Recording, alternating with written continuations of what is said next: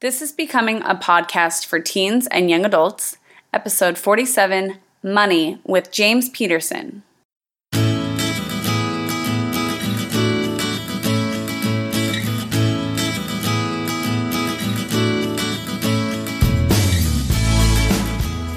Hi there, and welcome to Becoming, a podcast for teens and young adults, where together we are becoming more than we are and who we were always meant to be. Each episode will feature different topics to enhance your growth, help you see the world differently, and discover who you really want to become. We are your hosts, Tani Beardall and Erica Peterson. We will be interviewing guests with unique experiences and experts in different fields to help us get the most out of each episode.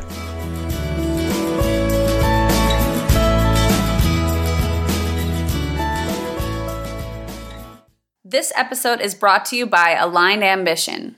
Aligned Ambition specializes in guiding teens and young adults in finding their individual strengths, values, and skills to find career and education alignment that will be the best fit for your personality. We might hope that our personal plan and path will simply reveal itself, but often when we seek for help in the right places, we will find it with a clarity we never thought was possible. Aligned Ambition is the right place to find confidence in your plan. To learn more, click the link in the show notes.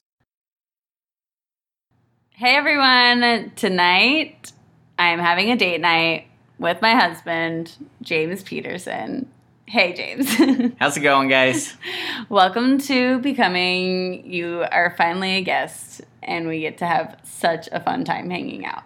Thanks. I feel like I finally made it in life. You did. You definitely did. So tonight I've asked James to come on and talk with me about a subject that I think is super important and fun, but I needed some help. So, what are we talking about? We're talking about money. money, money, money. Money, money, money. So, uh, we were talking about all the different ways we wanted to call this episode different things like Benji's, fat, fat stacks. Fat stacks. stacks on stacks. Hundred dollar yeah. bills. Yeah. So we really want you to have the tools that you need to feel like you can make great personal finance decisions and that you can have some confidence behind the decisions that you make with your money as you continue to get a little older and you know hopefully start making more money but be able to really start those habits when you're younger. And I've asked my husband James to help me with this because he's really found interest in finances and has learned a lot. So, James, why have I asked you here and what do you like so much about personal finance? Yeah, largely, I have found a great deal of enjoyment um, just studying and learning from books and from some graduate courses that I've taken. I've just found a lot of enjoyment in the subject. It's a subject that has a lot of layers, a lot of different facets to it. It's a topic that has very significant impact in a person's life. Um, and reading some of the statistics that we'll get into here in a minute, there's a lot of statistics that honestly scared me a little bit. And I didn't want to fall victim to some of those things that would occur by by not knowing, not knowing how to handle personal finances. And a lot of the the behavioral stuff can start at a very young age.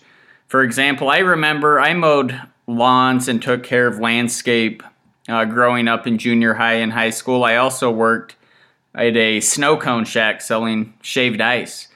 And one thing that I learned at a young age is that I found more enjoyment putting money into the bank than I did pulling it out that every day after work, when I'd get paid cash, I would ride my bike and then later a, a, motorcycle that I saved up for and purchased.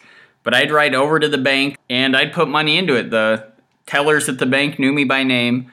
It's a behavior that I was able to learn at a young age, and that's just one small component of personal finances. But but I think for me, it just resonated with me that there are things that young people can do that are pretty simple that are going to set them up well in their adult life. Something that's always struck me is that in high school, a lot of subjects are taught math, science, chemistry, physics. Awesome. But despite all those subjects being taught, personal finance, I think, is a severely overlooked um, yet critical subject that people don't know. No one was born being financially prudent and savvy. These are definitely skills that have to be learned and acquired over time. And the reality is the principles are very simple. It's not it's not really hard. Yeah. So why should teens be smart with their money? That's a really good question. There's a number of reasons why a young person, a teenager should be uh, learning these valuable skills. First off, it's not an issue of how much money we have or how much money we are currently making at a job. Rather, it's a great opportunity to learn some skills that are going to be transferable as, as a young person gets older. Yet, these are skills that are going to position them to be able to more easily achieve their goals, live with a greater greater sense of peace uh, related to financial things. Um, so they're very valuable skills. I've always been interested in in numbers and statistics. I'm an engineer uh, by trade. So it's interesting to me, uh, just based on some statistics that are currently out there, that being successful financially, at least on a personal finance level, it's not about being really smart. It's not about being really overly educated or clever.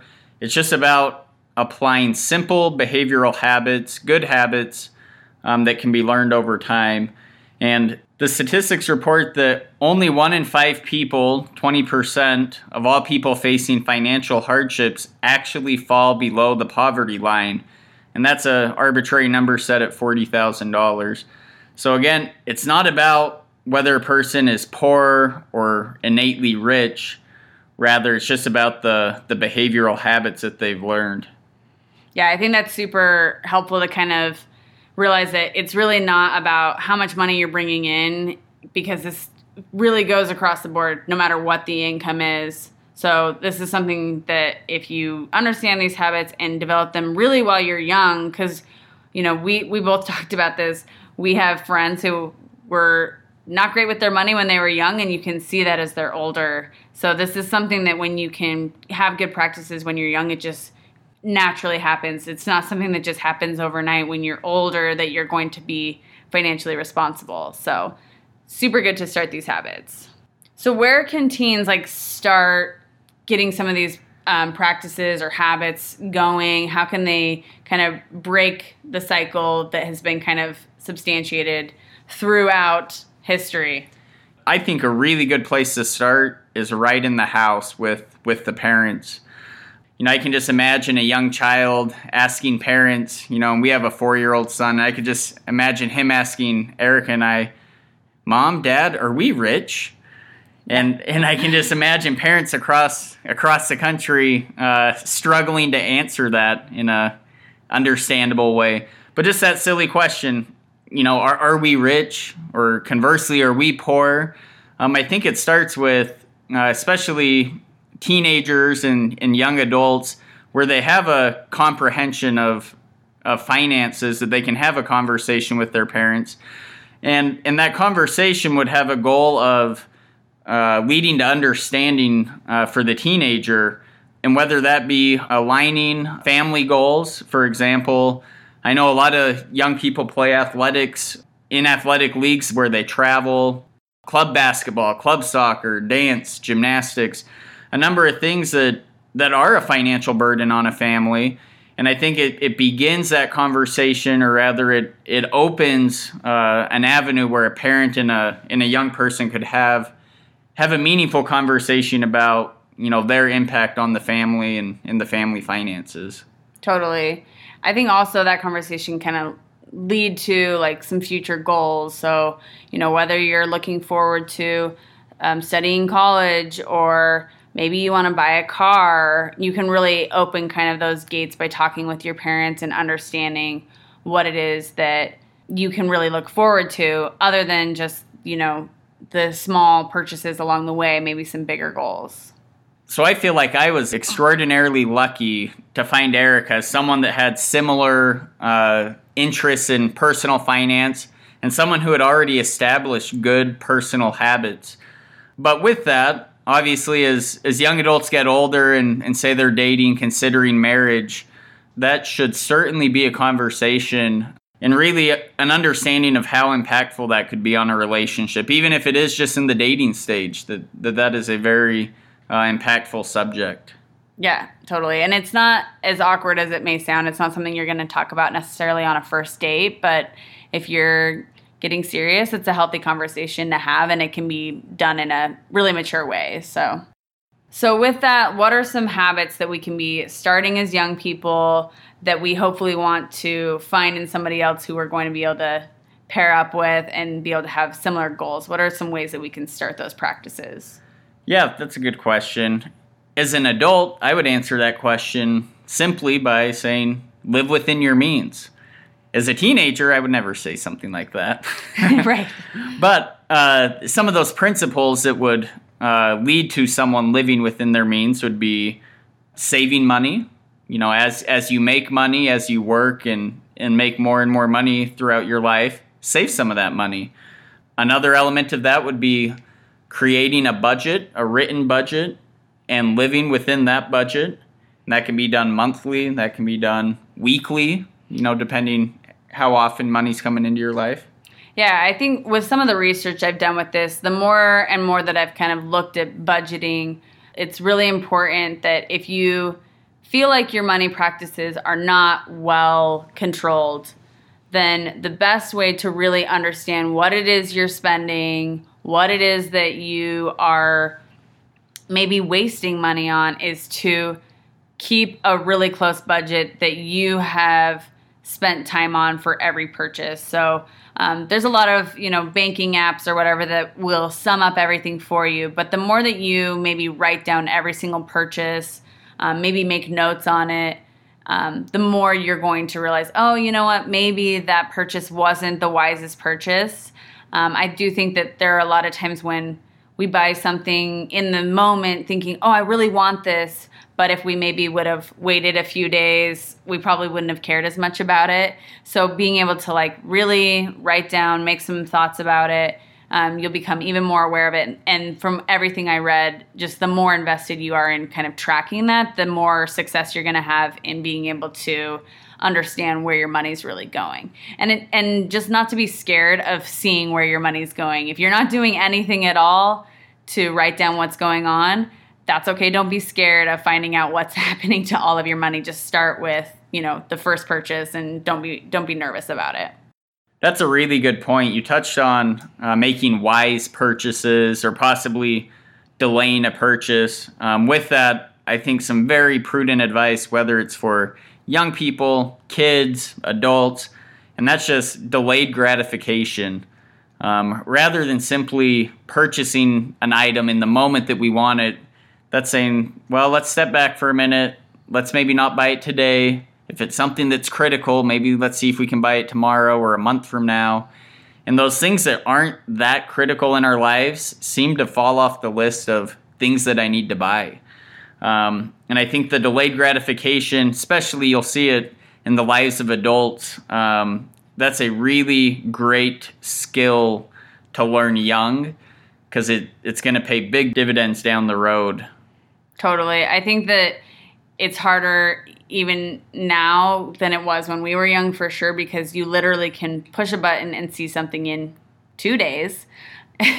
or, you know, a lot of things are immediate, but that is going to be faster and faster. And so it's hard for us to maybe do that automatically. So just some things that I would suggest in practicing that is if you want something, and maybe instead of purchasing it, write it down somewhere and maybe have a list of some things or maybe create like a wish list.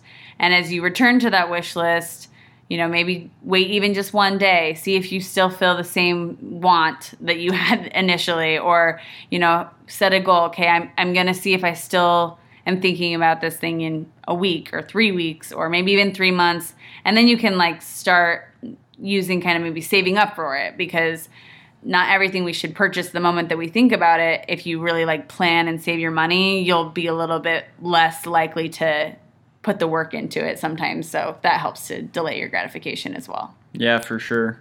So, Erica, earlier you talked about something that just kind of made me chuckle for a minute. You talked about how we both knew people in high school that made poor financial decisions, and, and unfortunately, some of those people still make poor financial decisions as adults as soon as you said that, I, I had a good friend from high school that By the time we graduated, he was on to a second or third nice car, and he didn't have money to buy these outright, so it was a, a form of debt. He had car payments. And to this day, my brother and I still joke about this friend that he's still probably paying off those cars that he bought that at the time were something so important to him. But looking back, especially vehicles, they, they age quickly. The allure of buying a, a cool new car quickly fades as it gets older. We talked about this a little bit just in the lives of teenagers. I think so often we see so many people buying like brand name stuff, brand new things. You know, a lot of times those are just trends. They come and go, and there will always be a new car that's newer than your thing, or there will always be the new phone coming out. So, planning ahead, thinking about what you really want to purchase ahead of time, that's that's probably the best thing. And another thing that I really feel strongly about is not going shopping as a hobby. I think that that's um, a pastime that so many young people just say, hey, let's go shopping. But that's just going to end up with you spending money on something that you never even thought you knew you wanted. Um, have something in mind uh, before you head out to the stores to just go look around. Um, that's a good indicator that you probably need a, a new hobby that can take up some of your time. But I think that's a, a pretty quick one that can we can change those habits and maybe do something more fun with our time and not necessarily using your wallet to entertain you. Yeah, that's a really good point. Another thing that comes to mind, I looked at all the hobbies that I liked doing as a teenager and all the hobbies that I continue to do today as an adult. Many of those require equipment or gear, stuff that costs money. And with some of those things, there's no way around that. For example, a really good snow skier, you know, can tell a difference between a nice pair of snow skis and a and a terrible pair of snow skis. Yet, even even for those activities that are going to be part of our lives, I think there's always ways to look for opportunities to save money, whether that's buying a model that's a year old, whether that's buying a pair that's a few years old from a friend or hand-me-downs from siblings. I found that I I really liked snow skiing in high school. I also liked riding motorcycles and, and playing golf and a number of things, but I, I never needed the nicest, newest stuff. And by doing that, it allowed me to participate in those activities that I found a lot of joy doing. I love it. That's a good thing to kind of keep in mind. So, what are some of the biggest things that teens and young adults need to like watch out for to really protect their money and their spending habits? That's a really great question. I think naturally I'm a pretty optimistic person. I like to look at the world as a happy place.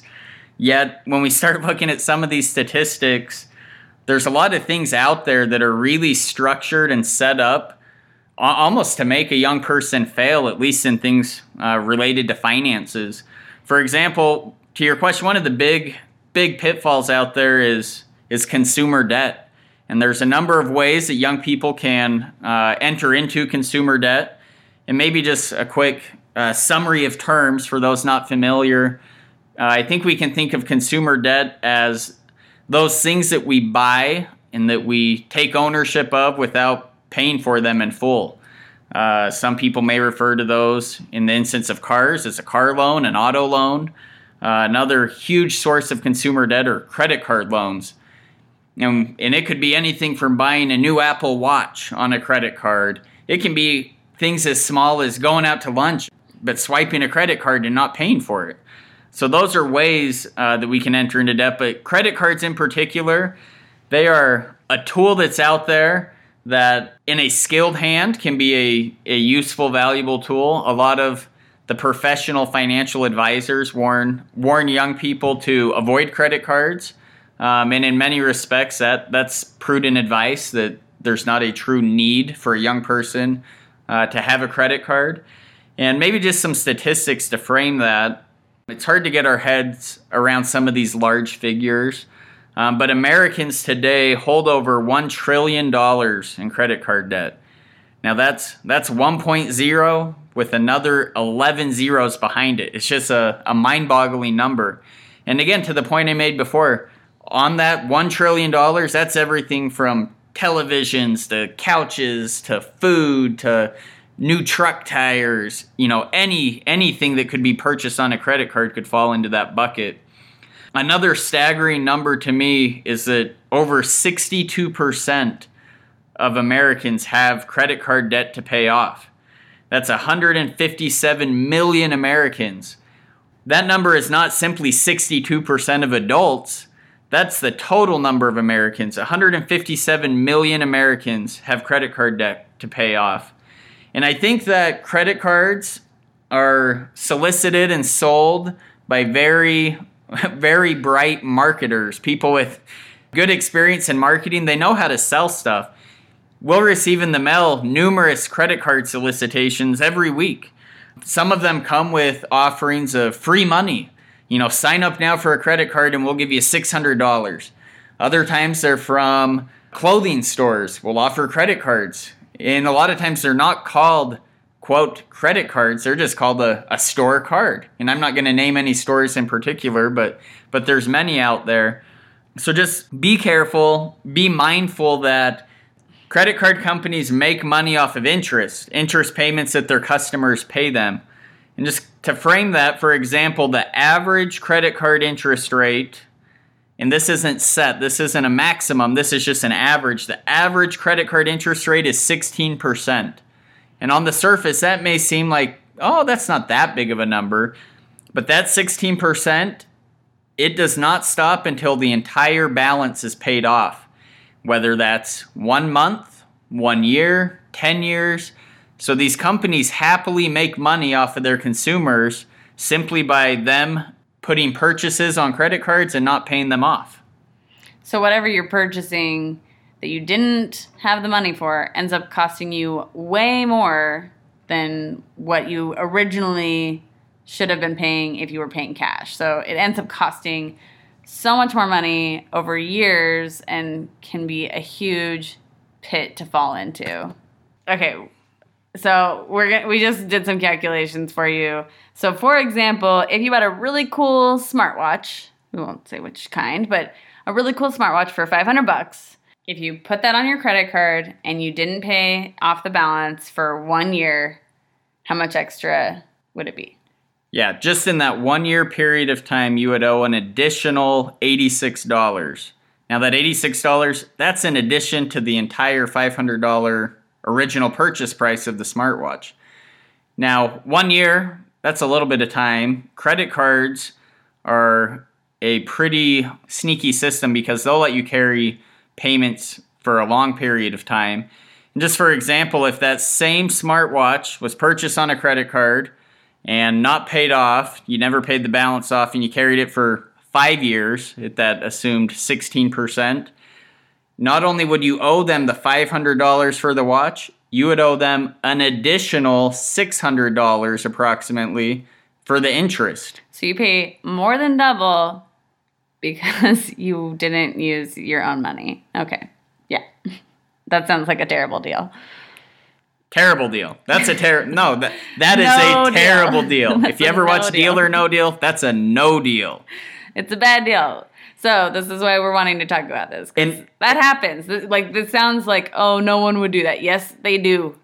So if if there's nothing else you take away from this podcast, it's you need to learn what interest is you know why why companies offer you a credit card in the first place you have to understand their side of the game but ultimately how that could negatively impact you and how that could derail you or delay you from being able to achieve those more important goals that you have in your life all right so moving on what are some other common pitfalls that get young people into debt quickly yeah that's a good question i'm to i'm to talk about two other pitfalls and it's interesting that these, we're to talk in total of three pitfalls. The first one was credit card debt. Um, these other two, they're the next two largest sources of consumer debt in America. They're very substantial. One is student loans. Student loans are a are a way for someone who doesn't have adequate funds to attend college, to attend vocational training, you know, to get an education which is absolutely a good thing. I'm a an advocate for uh, young people pursuing educational opportunities. Absolutely. Um, yet, I think today in society. I think there is a misunderstanding amongst college age people. I think there's um, some expectations that many people live with that, that really don't have to be the case. And that is that you don't have to go into debt to go to college. Now, I am fully aware that college is becoming more and more expensive. College is not a cheap endeavor by any means. Um, I just finished a MBA program, and that that came at considerable financial cost. So I'm I, am i am very aware of the the burden and the financial impacts that that going to college uh, has on a family. Yet I think there are ways. I in fact I know there are ways that students can attend college and can try to minimize the student loans that they they graduate with, if not eliminate them altogether. So looking at some statistics today, seven out of ten Americans that are attending college at some point in time will take out a student loan. Adults currently in America, over 44 million adults have student loan debt. That is a huge number. 44 million people, college is done, they're graduated, they're quote unquote grown up, you know, living living their life, yet they have this burden of a debt that hangs over them even well after they've graduated for many years in some instances. Today, the average student loan debt is just shy of $30,000, and that's just the average. Many students pursue uh, degrees that are very costly and graduate with, uh, it's not unheard of to see hundreds of thousands of dollars of student loan debt. I think sometimes so we can chalk that up to even just poor spending practices as well because a lot of times when people get their student debts they're they are living a lifestyle that is above their means a larger lifestyle than they had before so i think those huge numbers like that that obviously is compounded with bad spending habits though yeah, no, absolutely. That's a really good point. And again, it all starts with the the financial behaviors and those good habits that we can develop when we're young. Um, so, if nothing else, I think you know, just touching on the common pitfalls, student loans. Um, Erica, what what are some ways that maybe we can try to minimize, if not completely eliminate, uh, young people carrying student loans through college? So, a few ways that you can help to eliminate this is to save up when you're young. I know that I saved up a lot of money before I went to school. Um, I worked summers as a high schooler, but then we also worked while we were going to school. Both of us worked um, to make money, and we were able to stay out of debt that way. Um, another great way to stay out of debt is to um, use scholarships. There's thousands upon thousands of scholarship programs. Um, and some of them are small and some of them are larger, but you would be shocked at how many opportunities there are out there. Um, another thing that might be not possible for everyone, but if your family is able to, and I think especially um, if you approach this early and come up with a plan of, hey, I'd like to save money for this, would you be willing to help me save money? Maybe they can match up to a certain amount or whatever. You may you might be surprised at how willing your parents might be if you put in some hard work to help you save up money in advance before you even get to college.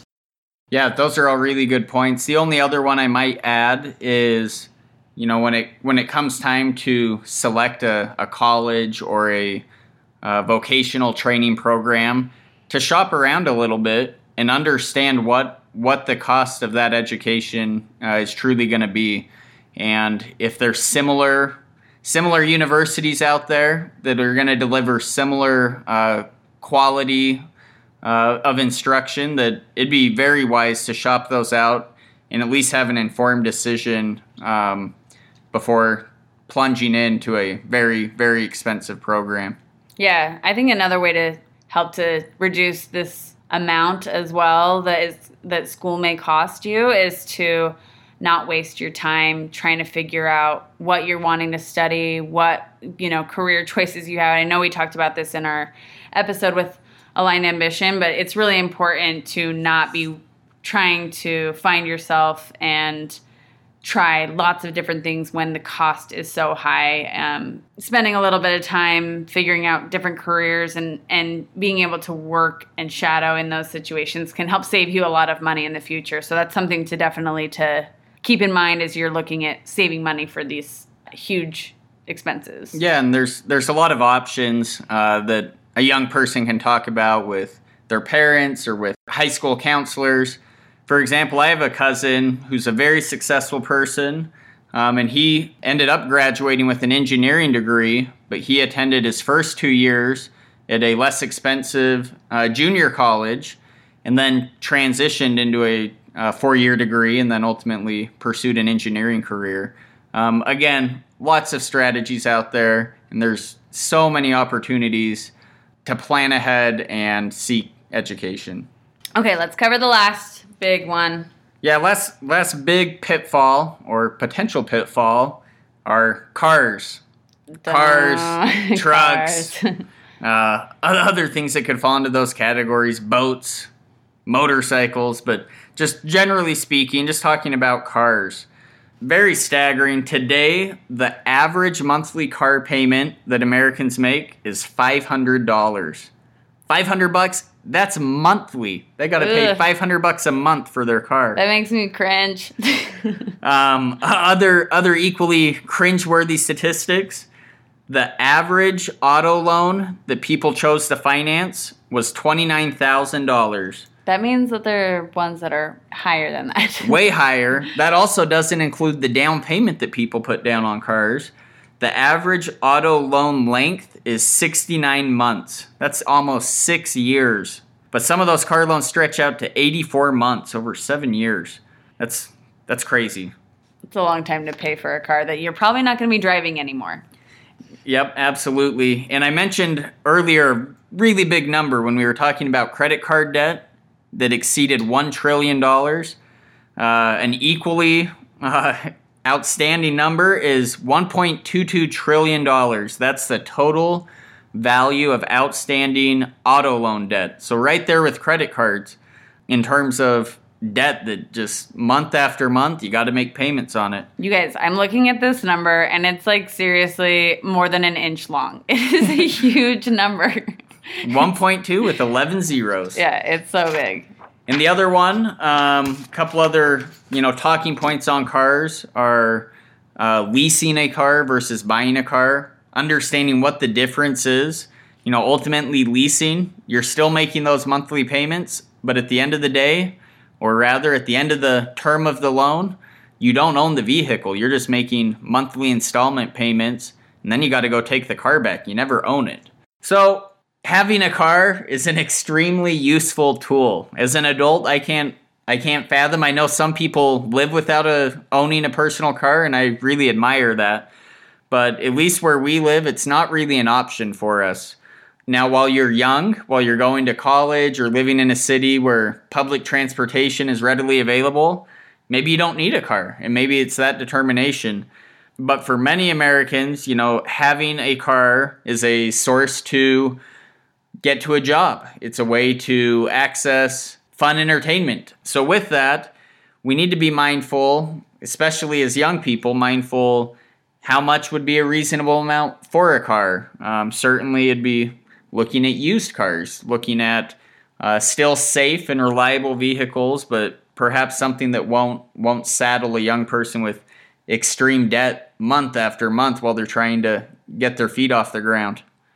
I think another part of that too is like becoming maybe savvy with being able to upkeep your vehicle and making it last. And I'm not advocating for a person to go become an, a hobbyist auto mechanic just so they can take care of their cars, but just having a cursory understanding of of certain things on the vehicle, knowing how to maintain it properly, that can go a long ways to ultimately saving money down the road. And being okay with not having the newest, latest, and greatest, watching those trends, it really, when it comes down to it, it just doesn't matter. And even though it sure is nice to have extra bells and whistles, your status in life is not determined by your vehicle. Absolutely. Okay, so we went over the big pitfalls that a lot of young people are going to see. What are some easy ways that teens, young adults can learn more about this if maybe their parents aren't a great resource of information. Maybe they want to learn more about this on their own. Yeah, that's a really good point. And and maybe maybe this person listening to this podcast, maybe you live in a house that have parents that are very savvy and readily available to, to teach these principles. That's excellent. So I'd say first place to start would be at home. You know, have have that conversation like we talked about with your parents. But beyond that, what else is out there for a young person? Fortunately, there is a wealth, a never-ending wealth of knowledge, prudent financial knowledge that's free. It's on the internet. It's on websites.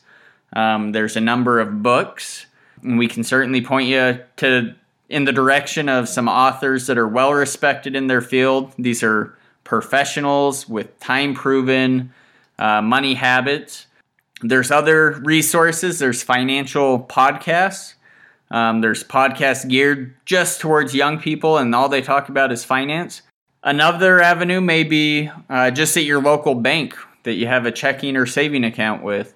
We'll attach a few resources that we kind of found while we were looking through some of this information. Obviously, there's some big name people like Dave Ramsey, um, other great resources that we can kind of lead you to for podcasts, and we'll link those in the notes.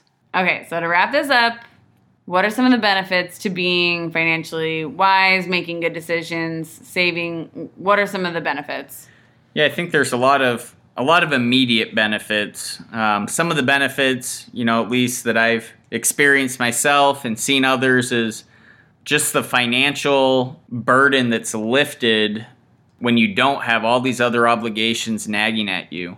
Uh, many many Americans that live with debt report that that debt often consumes them to the point where they're thinking about it every day. That at some point that that they're dwelling on this debt, trying to figure out how to get out of debt. What a freedom it would be to never have to experience that. Um, so I think that's one is just that financial piece that comes through prudent uh, financial decision making and living living within our means, uh, developing those crucial skills. And if we look at uh, Americans generally, um, we see that these skills need to be developed at a young age.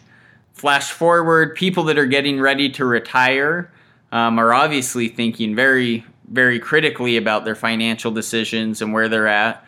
But unfortunately, many people approach retirement without sufficient money. A statistic that I stumbled across was that nearly 30% of all households age 55 and over have no retirement savings or pension. So those those are people that unfortunately didn't develop these important skills at a young age. They didn't develop them into into their adulthood, and now they're approaching retirement and still, you know, haven't developed those skills. Um, and that's got to be a huge source of stress on a household, on on relationships. So ultimately, for me, the big takeaway is, you know, being able to live without that burden, but also being able to live live the life that you want to live, being able to uh, pursue those passions and those goals, uh, whether it's education, buying a home, starting a family, being able to do those things that, that are really important to you without having to worry about the overhead and the stress of, of poor financial decision making. Okay, thanks, babe, for doing date night with me. If we can give these young listeners one take home, what would your biggest take home be on the money? So my my biggest take home is you don't have to be the most intelligent, the smartest, the brightest person to succeed at personal finance. That's what I take a lot of comfort in. That really it's not about being really smart, it's just being disciplined and having a, a set of skills that have been developed over years. And what an opportunity for a young person to develop those skills and then be able to utilize them for the rest of their life. Totally. Okay, thank you so much. Okay, I have to make you do one more thing though. Uh oh. you gotta answer our question that we ask all of our guests. If you could give your teenage self one piece of advice, what would it be? Oh man. So that I, I'm going to answer this at the risk of sounding old and not cool. But listen, we're not that old and we're still pretty cool. Yet, to, to your question, I'd just say save your money. you're going to find something down the road that you're really going to need, you're really going to want, and you're going to be happy to be able to look back and have saved that money for something down the road. Perfect. Thanks, James. You're the best. I am the best. you are.